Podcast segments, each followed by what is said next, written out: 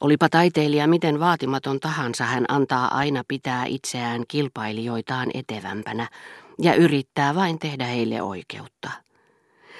Se tekee teihin sellaisen vaikutuksen, koska he maalasivat oman aikansa kukkasia, joita me emme enää tunne, mutta he olivat kyllä erinomaisen eteviä alallaan. Oman aikansa kukkasia, sepä oli sievästi sanottu, innostui Le Grandin. Te maalaatte tosiaankin kauniita kirsikankukkia. Vai ovatko ne ehkä pensasruusuja, sanoi historian tutkija epäröivästi, mitä kukkiin tulee, mutta pontta äänessään, sillä hän alkoi jo unohtaa hattujen aiheuttaman välikohtauksen.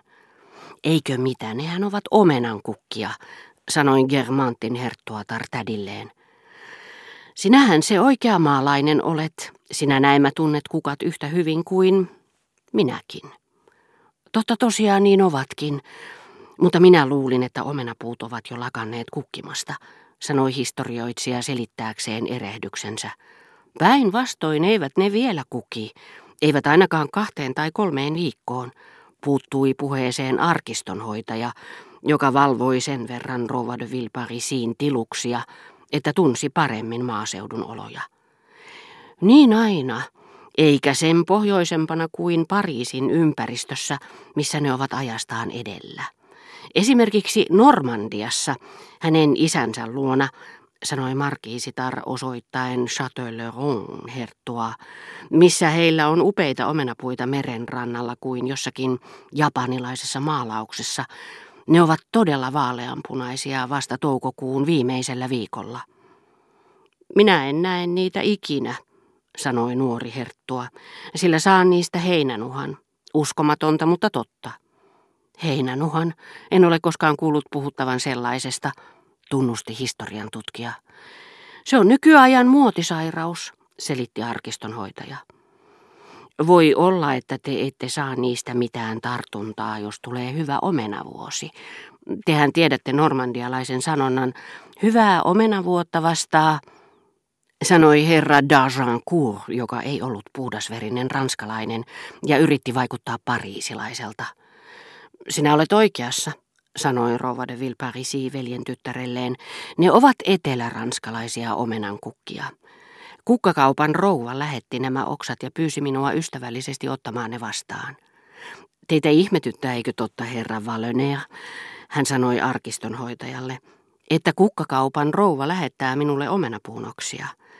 Mutta vaikka minä olenkin jo vanhanainen, minä tunnen ihmisiä. Minulla on joitakin ystäviäkin. Hän lisäsi hymyillen, sulaa vaatimattomuuttaan, ajattelivat useimmat. Mutta minusta tuntui, että hänestä oli ennen kaikkea pikanttia olla ylpeä kukkakauppiaan ystävyydestä, vaikka hänellä olikin niin mahtavia sukulaisia ja tuttavia. Block nousi nyt vuorostaan ja tuli ihailemaan kukkasia, joita rouva de Villeparisi maalasi.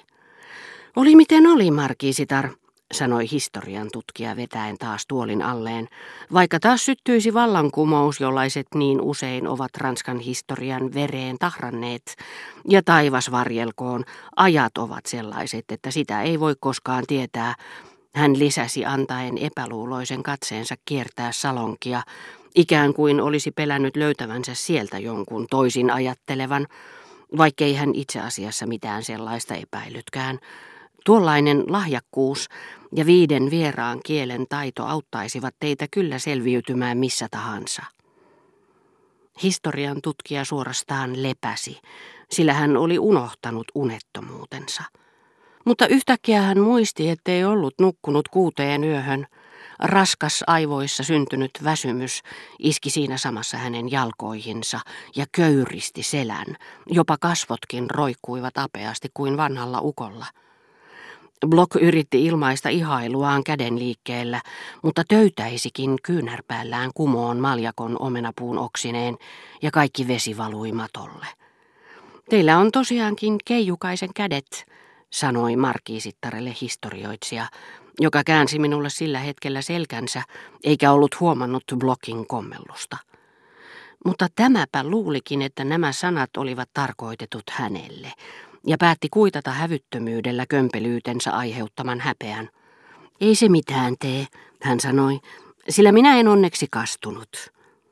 Rova de Villeparisi soitti paikalle miespalvelijan, joka kuivasi maton ja korjasi pois lasin sirpaleet.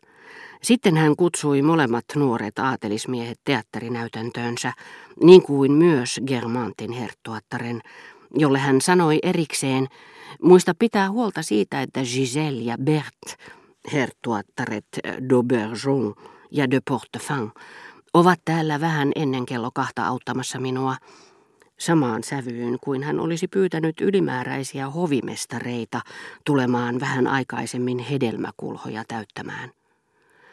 Hän ei ollut alkuunkaan niin rakastettava ruhtinaallisille sukulaisilleen, sen paremmin kuin herra de Norpoallekaan, kuin historioitsija Kotaadia, Blokkia ja minua kohtaan. Tuntui siltä, kuin he olisivat kiinnostaneet häntä vain siinä mielessä, että hän saattoi näytellä heitä meille uteliaisuutemme tyydyttämiseksi. Hän nimittäin tiesi, ettei hänen tarvinnut nähdä vaivaa sukulaistensa takia, jotka eivät nähneet hänessä enemmän tai vähemmän loistavaa vallasnaista, vaan isänsä tai setänsä arvostaan aran ja hellityn sisaren. Hänen ei kannattanut yrittääkään häikäistä heitä koska hän ei kuitenkaan olisi voinut pettää heitä yhteiskunnallisen asemansa vahvojen puolien ja heikkouksien suhteen. Sillä he tunsivat hänen tarinansa paremmin kuin kukaan muu ja kunnioittivat hänessä kuuluisaa sukua, josta hän polveutui. Mutta ennen kaikkea he olivat hänen kannaltaan kuin kuolleita oksia, jotka eivät enää kanna hedelmää. He eivät esitelleet hänelle uusia ystäviään, eivätkä ottaneet häntä mukaan varsinaisiin huvituksiinsa.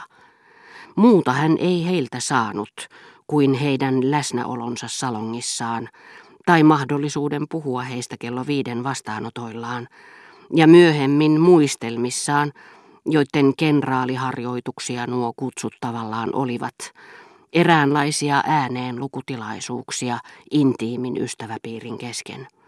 Ja seurue, jota ylhäiset sukulaiset kyllä kelpasivat kiinnostamaan, häikäisemään ja valloittamaan, nimittäin kotaadit, blokit, tunnetut näytelmäkirjailijat, kaikenkarvaiset kapina-asiantuntijat, edustivat nyt Rova de Vilparisiin kannalta ja kaikkien niiden seurapiirivalioitten asemesta, jotka eivät hänen luonaan käyneet, liikettä, uutuutta, huvituksia ja elämää.